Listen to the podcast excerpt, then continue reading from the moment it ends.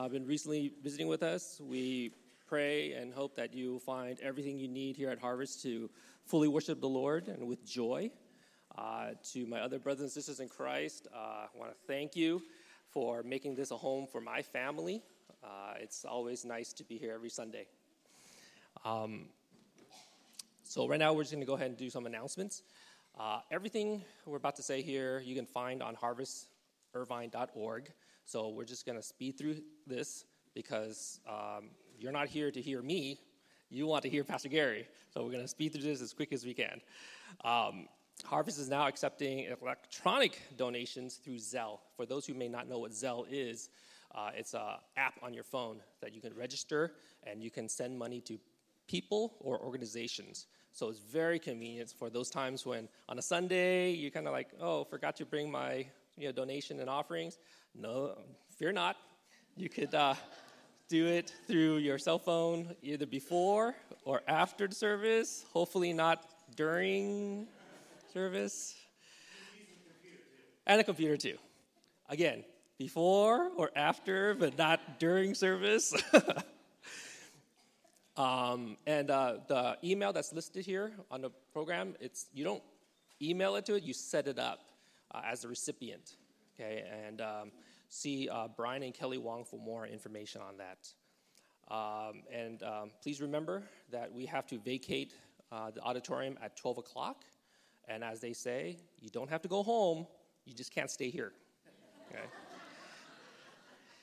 and women, uh, as many of you uh, know, because you experienced it yesterday, my uh, beautiful and smart wife, uh, along with uh, equally beautiful and smart Leslie and Kelly, I don't want to be biased, hosted a wonderful uh, women's study kickoff brunch yesterday. Uh, and uh, I was jealous because I was there head- setting up, but I didn't get to taste any of the stuff. There was lots of food. All the women brought great stuff. Um, we'll be, uh, they'll be going through a study on Galatians through a study by Tim Keller. Um, and it begins this Monday night. So uh, at the Leslie and Clint's home, thank you so much for opening your uh, home to that. Um, but if you uh, have not, please RSVP through the Evite. Uh, and I'm seriously jealous of this next one. Uh, the park students, they get to uh, gorge themselves on a Korean barbecue this Saturday. Um, and you know the cost is there. Please see Joe, uh, Pastor Joe, for more information. And I just want to say, can I be parked for a day, just, just on just on that day, you know? Uh, and we get a special treat. We support multiple missionaries. Scott Jennings being one of them. Uh, he's going to be speaking at uh, Chinese Baptist Church of Central OC uh, here in Irvine um, on July 12th, speaking on um, spiritual warfare in the mission field. Uh, there's a slight correction to the location or in terms of the room. Uh, it's in the fellowship hall instead. And please RSVP to Juliet Sakami um, by July 11th. You get an extra day. And next uh, is uh, Brian to talk about spins. Thank you, Jim. My name is Brian, and we are part of a ministry called Spins it mean sharing pain in new seasons. And we're a support group that helps each other walk through any kind of grief, pain, or loss, or even depression. And our topic for the next spins will be how our view of God affects our way of dealing with grief and also with change. So we invite you to come. We'll be having a lunch, so please RSVP if you'd like to come. And note, it'll be at the Huas and Solomon's new address, uh, 30 Yorktown, Irvine you'd like to come, please RSVP through email for Hua or, or you can text her too. So hope you guys can make any questions you can ask me too. Thanks. Thanks, Brian. Uh, lastly, is uh, Young Adults Ministry. We're, meet, we're, meeting this Sunday, July 14th, at and Marissa's. Okay, so uh, let's take this time to transition uh, into the message. Uh, by uh, Pastor Gary will be talking about reconciliation, and I have to say that after six years of marriage, uh, and for those who've been married longer, you know, uh, there's always two ways of reconciliation. For our marriage, there's Jim's way, and there's the right way. and hopefully, Pastor Gary will speak to us on the right way. But let's go to the Lord in prayer. Father, Lord, what a joy it is to be in the midst of uh, your uh, uh, family, Lord, to worship you here in your house. Uh, we thank you uh, that we are given this opportunity, and we pray that as we hear from Pastor Gary, um, may we just uh, take it with gravitas, Lord. It's a weighty honor and privilege to be ministers of reconciliation. Uh, so that we can increase this family, Lord, and uh, advance your kingdom all the more. Uh, pray that uh, we um, take everything that we hear to heart. So we pray that you open our minds, Lord, uh, to all the things that Pastor Gary has to say. In Christ's name we pray. Well, reconciliation will be part of what I say today, but I'll say a few other things as well. We're actually uh, in the midst of uh, doing our new mission statement at uh, Harvest, and our mission statement is to glorify God by loving Christ and those whom Christ loves. And this is the true north, we might call it, of our fellowship here. It fits in with the old Presbyterian creed that said uh, it well, really. The chief end of man is to glorify God and enjoy Him forever. And I appreciate uh, what uh, John Piper uh, did in his terrific book, Desiring God, about 30 years ago. He tweaked it a little bit, and he says, The chief end of man is to glorify God by enjoying Him forever, finding our chief delight in Him. And when we glorify God, we simply treat Him as if He matters more than anything else in the world. And if we will dedicate ourselves to this very end, then God will be happy and we will, in fact, be happy. Now, last week we focused primarily, but not exclusively, on glorifying God by loving Christ.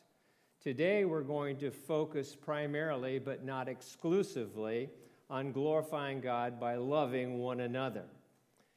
You know, about 25 years ago, I guess, I'm not sure exactly. At this stage of life, I don't keep track of a lot of things like this, but Suzanne and I went to Hume Lake at a pastor's wife conference. And we were looking forward to meeting some old friends that we hadn't seen in well over a decade at that particular time. And they, they were going to meet us at Hume Lake, and we were going to spend a little bit of time with them as well. We happened to get there a little bit early, and uh, Suzanne said, I'm going to have a little bit of fun with this.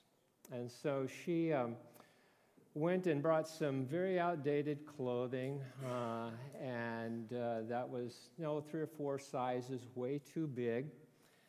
And uh, she uh, went and put on that and stuffed in a lot of towels, and then uh, grayed her hair, and then caked on the makeup. And uh, there she was. And then, uh, so we waited in the lounge, a little lounge where I could see the parking lot when our friends would show up. And, uh, you know, I was near the window so I could see Suzanne in her little oversized uh, position pulled up a couple of chairs and sat down. And uh, anyway, I saw them come in, and uh, we walked out the door and we walked toward them and we engaged reunion hugs and so forth.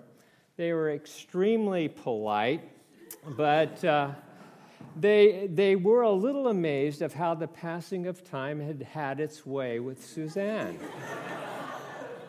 you know, and as we parted uh, and went to our respective rooms, Suzanne grabbed me and she says, Gary, you're walking at a distance. You act like you love me. now, if she were telling this story, and of course I'll never give her that opportunity, but if she were telling this story, uh, she would say that I was unaffectionate and I behaved like a jerk. And, and that really wasn't true. Uh, my thoughts are simply this honey, your anchor's a dragon, your cargo's a shifting, but you're still my dreamboat. So that's. You know, when I think about that particular incident, uh, and uh, particularly Suzanne's complaint about my detachment, if you please, a principle came to my mind. And that is the way we treat one another has a huge bearing on the cohesiveness, not just of our nuclear family, but also our church family, our church fellowship. Just the way we treat one another. You know, uh, when we feel loved, we're always going to find ways to contribute. If we don't feel loved, if we feel we're on the outside, then it's difficult to kind of dig in and contribute. So, our task is simple as a church, as a fellowship, and that is to get everybody in that circle of love so they experience it, so that they can give it, and that will create a strong, strong unity within our fellowship. Now, you've got a detailed outline today, and the reason it's so detailed because if I didn't give a detailed outline, I would s- certainly lose your ball in the weeds in the course of this sermon. So just understand we have two primary responsibilities. And first one is that we're to communicate, this is about our mission statement, but we're to communicate by our life and by our words the credibility of Christianity. Now, Christianity is credible because it's true, it's intellectually coherent, it answers the major questions of life. So, we want to share something about the credibility of Christianity. But second, we also want to communicate by our life and by our words the plausibility of the Christian life. And when we say that Christianity is plausible, what we're saying is that it simply works, it's relevant, it speaks to life. It's the plausibility of the Christian faith, just can only be seen, however, within the community. If we're just a bunch of individuals, it can't be witnessed by other people. The plausible Christian faith is dealt with by how we treat one another within the community itself. So, our unity in community is really the unanswerable apologetic. And it's the most enticing aspect of the Christian faith because it magnifies, as a group, the beauty of the Lord that we claim to worship and that we do, in fact, worship.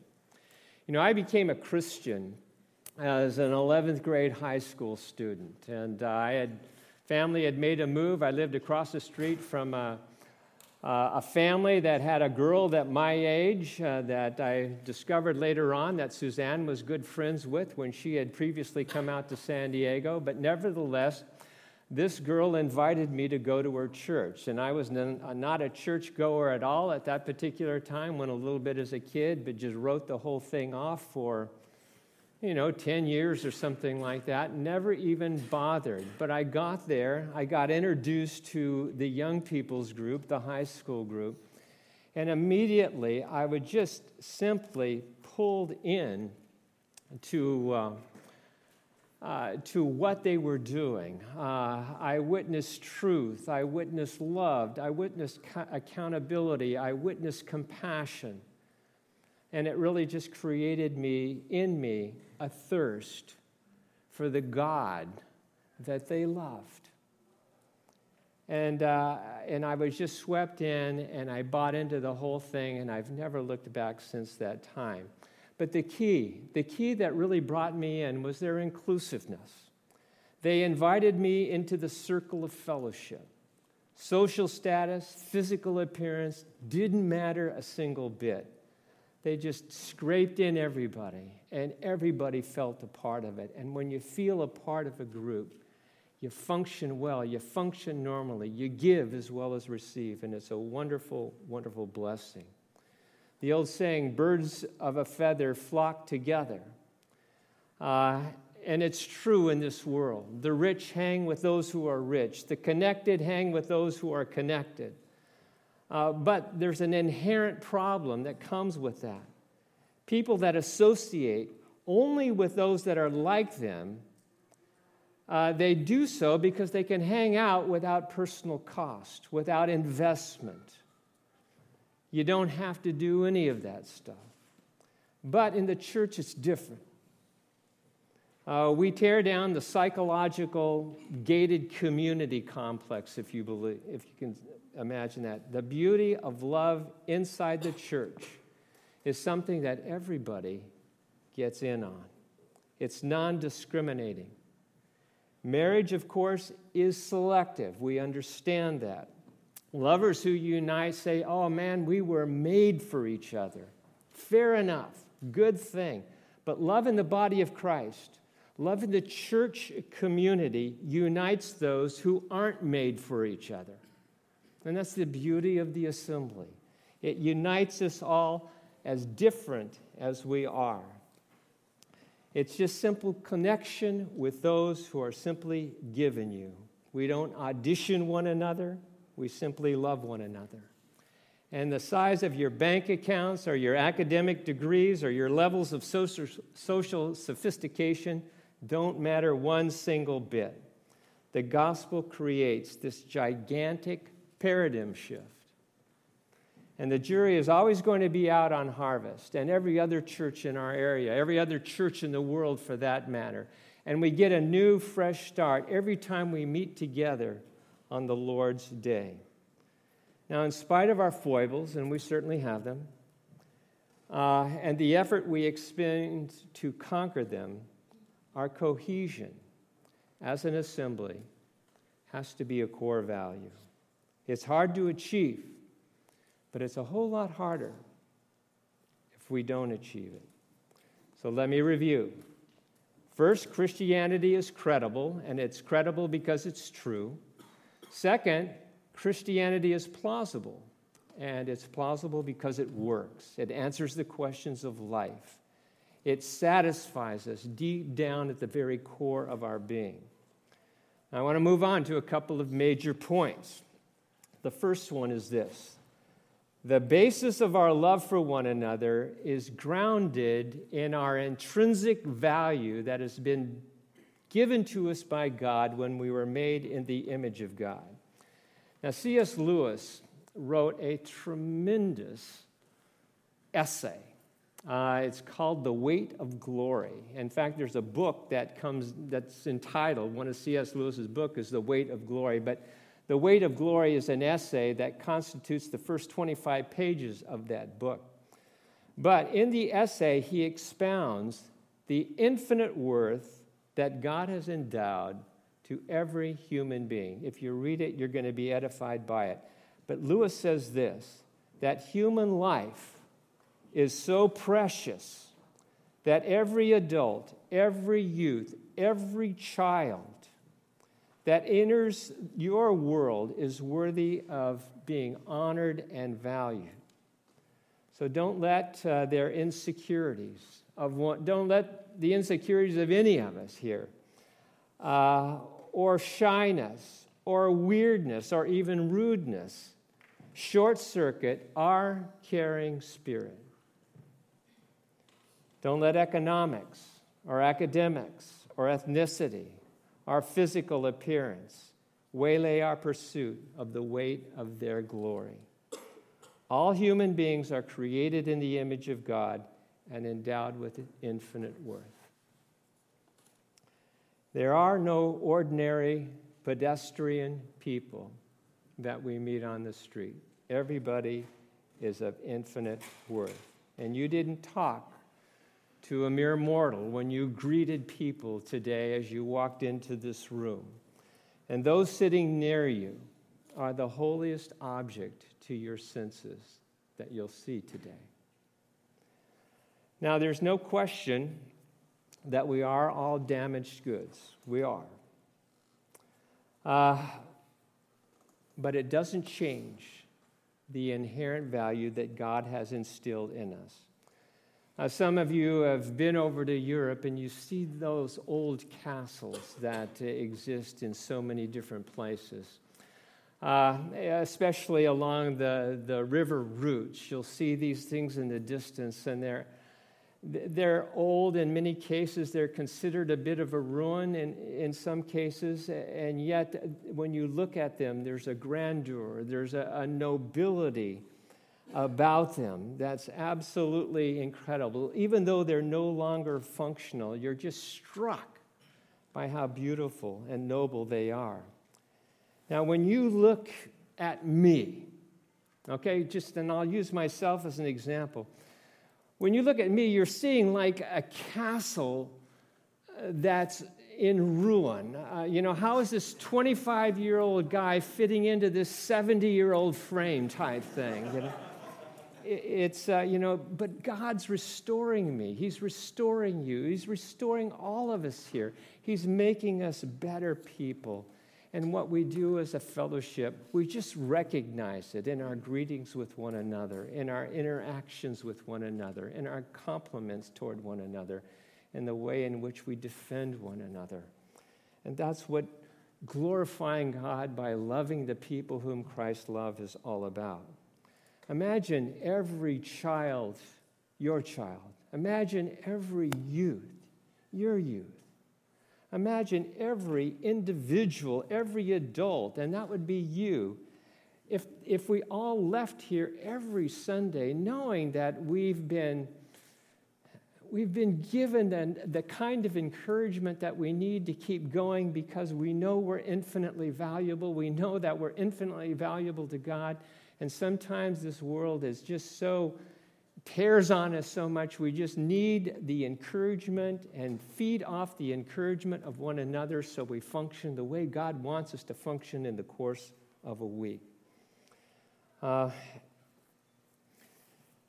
you know, just imagine if we all left here just feeling esteemed. It would empower us and it would recycle itself in the way in which we treat our neighbors in our own community.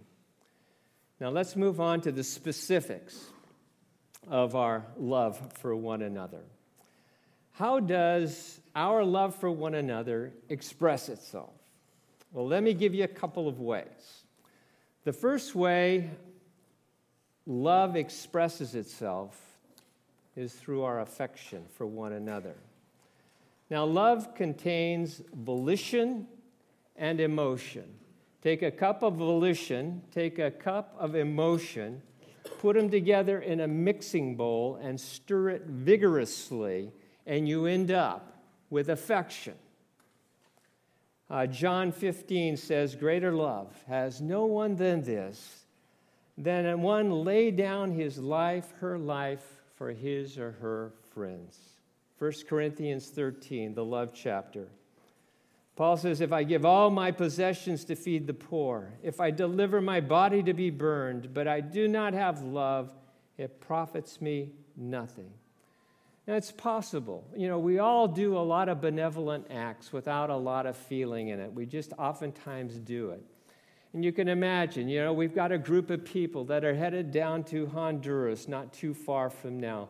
Most of us aren't going to go, but we just wrote out a check to for the people that are going down there to take with them. And they're the ones that are going to be there functioning among the people, sharing the love that the entire church feels for them but can't experientially uh, be there, so to speak, and, and in the midst. And that's why you come back and you bring all that went on down there and how the people were treated and the wonderful time that you had, and the, the Christians that came into being, and all of the things that you do down there. That's the beauty of what the assembly is able to do. Uh, Peter adds a thought. He says this Since you have, in obedience to the truth, purified your souls for a sincere love of the brethren, fervently love one another from the heart. Fervently love one another. Uh, why does Peter uh, tell readers to fervently love one another when they already have a sincere love? It's because you have a sincere love, fervently love one another. Well, the key to understanding that is that there are two different words for love that are applied here. One word is the word phileo, it's the Greek word phileo. And phileo love is emotional love, it's relational love. The other word for love that uh, is mentioned here is the word agape. And agape love is sacrificial love, it's volitional love, it's determination love. Now, when you mix the warmth and the passion of phileo love with the strength and the determination of agape love, then you become very godlike. We're determined to love each other, but we do it with warmth, we do it with affection. It's not just, I'm going to do it. I'm going to grit and do it. We do it with love and affection. Action that's buttressed by passion is always going to be life changing. Now, the second way how love expresses itself is through reconciliation. And this is a regular thing. Uh, we're always hurting one another. We're always saying the wrong thing at the wrong time. We sometimes blow up and are irritable and we hurt somebody else's feelings. At other times, we just do something that's absolutely wrong. And, and so we need to be reconciled. We need to be reconciled for one another. We can't just confess things to God and not take care of business with one another. God says, listen, I'll forgive you. you can, you're reconciled to me. You're my son. You're my daughter in Christ. But you also need to be reconciled to one another when you hurt one another. So, uh, reconciliation is really encased in the doctrine of forgiveness. Now, Luke 17 says, If your brother sins, and he will, by the way, reprove him. If he repents, forgive him. So, reproof is simply to point out very strategically the particular fault that you see in that individual without harshness. And with a hope that it will be acknowledged by that person and corrected. So, forgiveness, what it does is it stops the spread of sin and it moves warring souls together from a place of conflict to a place of friendship. Now, when the two verbs reproof and forgive are linked together, what they do is they reflect mature spirituality. If someone hurts you, you go to them and you explain where they hurt you. You don't globalize everything and say, You do nothing but steamroll me you just say, hey, in this area, what you said was really hard. It hurt me. I, I, felt that you were looking down on me, whatever it happens to be. It's a very specific thing. You know, and, and so you share that with them with the hope that in turn that they will in fact you know forgive you for that so or that there will be forgiveness that takes place and see, what happens when you reprove, it just allows you, it paves the way for you to grant forgiveness on the outside. Reproof itself, to just go up and just blast somebody, uh, is never to be alone. It's like a, it's like a, a hand grenade, uh, just a relational hand grenade. It doesn't soften a heart. What it does is it breaks a heart. And we've all had our heart broken just by the harshness at times that other people have shown us. And we've probably been on that other side as well and done it to others. So there's always this place of, of uh, affection and reconciliation takes place. But on the other hand, not to reprove someone who's done something wrong is to actually, uh, it's a selfish attempt to find personal peace without concern for the sin in your brother's or sister's life. Now, Jesus insists on putting the two of them together because it creates the best scenario of resolving conflict, curbing sin, and achieving reconciliation. So, two ways our affection spreads itself, are two ways that our love expresses itself. It's for affection and reconciliation. Both are important. Now, three steps in the process, in the forgiving process. And let me just share those with you. This is a little more brief. Uh, the first step in the forgiving process is simply to assess the size of the debt. how much as the person who hurt you robbed you of joy, robbed you of reputation, robbed you of self esteem. You've got to assess that debt. And then after you assess it, and all of those things are legitimate considerations, you don't want to blow it off, but after you accepted those things, then you, you, you look at it and say, that's the statement. Now, there's a second step involved in forgiveness. After you assess the size of the debt, and that is you assume the debt yourself. Absorb the pain without retaliation, without extracting, if you please, repayment. No tit for tat. He got me, therefore I'm going to get him. He hurt my feelings, therefore I'm going to blow him off. It's not the way the church operates. The exact, you know, when you extract payment, uh, you can end up treating them with indifference. You can slice their reputation, if you please, to other people. You root for them to fail. By the way, rooting for some one to fail is just like fourth grade adult playground behavior, and you want to stay away from that kind of thing. Now, the biblical support, I should say, let me give you the third step in forgiveness. In, you, you need to assess the debt, assume the debt, but then you need to drain the toxin from your own soul. How do you get rid of the bitterness? You know, how can you cleanse yourself of the anger that is continually gnawing at you? And here's what you do you do it by investing in the person that ripped you off.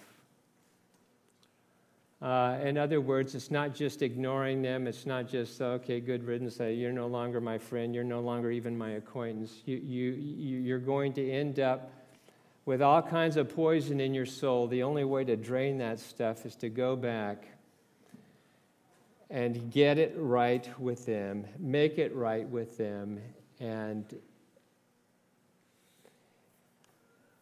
otherwise it's unfair. See, uh, the biblical support for this really comes out of the Sermon on the Mount, Matthew chapter 5. There's a verse there that's not complete, but it uh, reminds us. It's in verse 42. But the, the entire thing that Jesus is talking about there in that is that uh, if a Roman soldier asked you to carry his pack for a mile, carry it for two.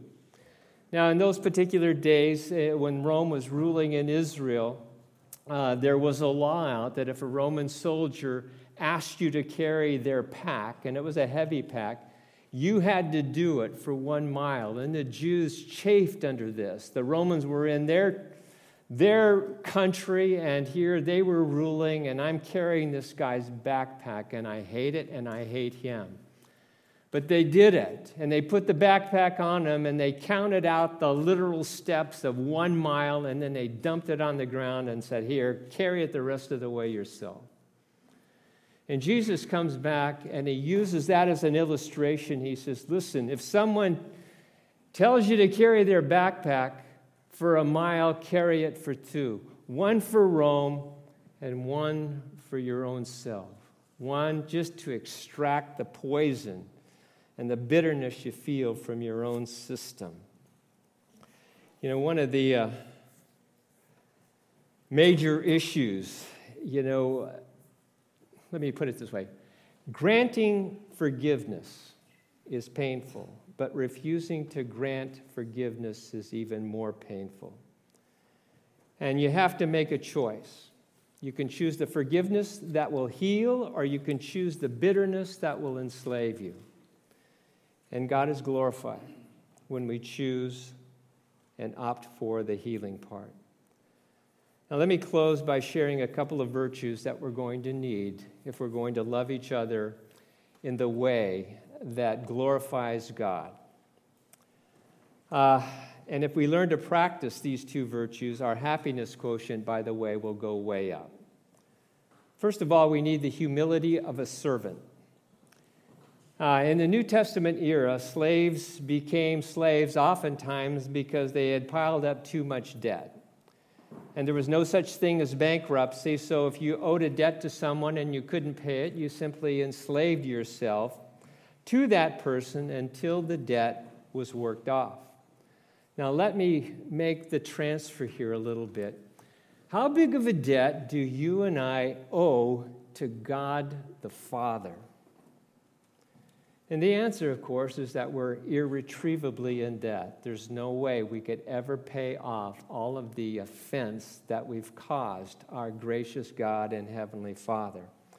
And when you ponder the fact that, you know, the King of the universe, who loves us with an infinite love, uh, actually uh, acted and became a servant so that he might forgive the debt that we owe him. I mean, how can we as humble servants not forgive one another? If Jesus was, was going to forgive us of death, that eternal death, uh, just simply by his death on the cross, then we have to be able to say, No one is beyond the forgiveness of my own heart. Uh, it's just following uh, the greater example of God in our own life. You know, when we ponder the fact that the king acted like a servant, how can we as humble servants act like a lord over type king over those who offend us? And so we need the humility of a servant. And second, we need the security of a son or of a daughter. You know, one of the major ministries of the Holy Spirit is to remind us that we've been brought into God's family, that we're the recipients of God's eternal love, and that nothing will ever separate us from that love. And our security as sons and daughters becomes our enablement to conquer the insecurities of our own life.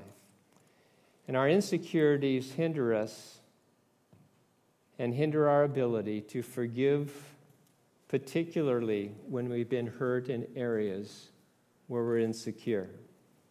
You know, if you're insecure in your intellectual ability and somebody makes you look foolish, then uh, you're especially hurtful. If you're insecure about your romantic desirability and somebody rejects you, uh, it's especially hurtful. But you and I can take the occasional sucker punch. We can take it without being devastated if we can find an unfailing refuge in the God who loves us so much. You are a child of the King. I'm a child of the King. And when we find our completeness in the Lord Jesus Christ, we will be equipped to be able to deal with the relational pain and forgive those who caused it. Jesus said, Love one another as I have loved you. Why is that?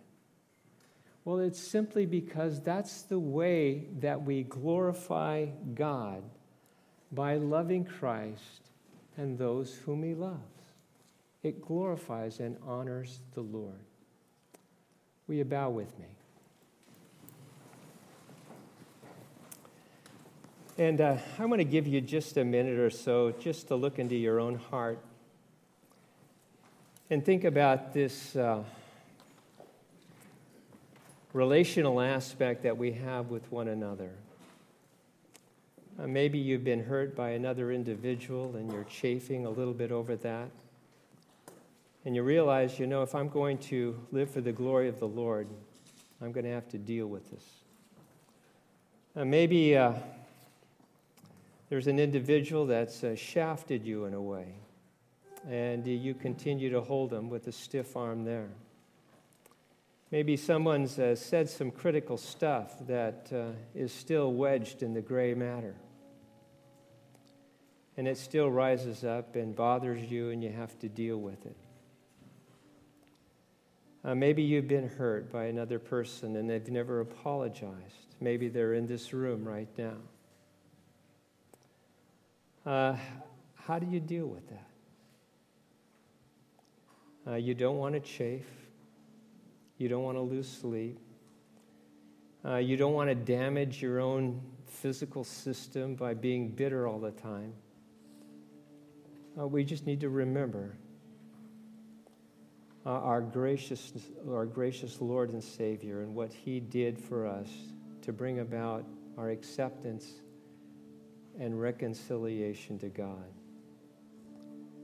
And if we're going to be an assembly that glorifies God by loving Christ and by those whom Christ loved, then it needs to start with those who are closest to us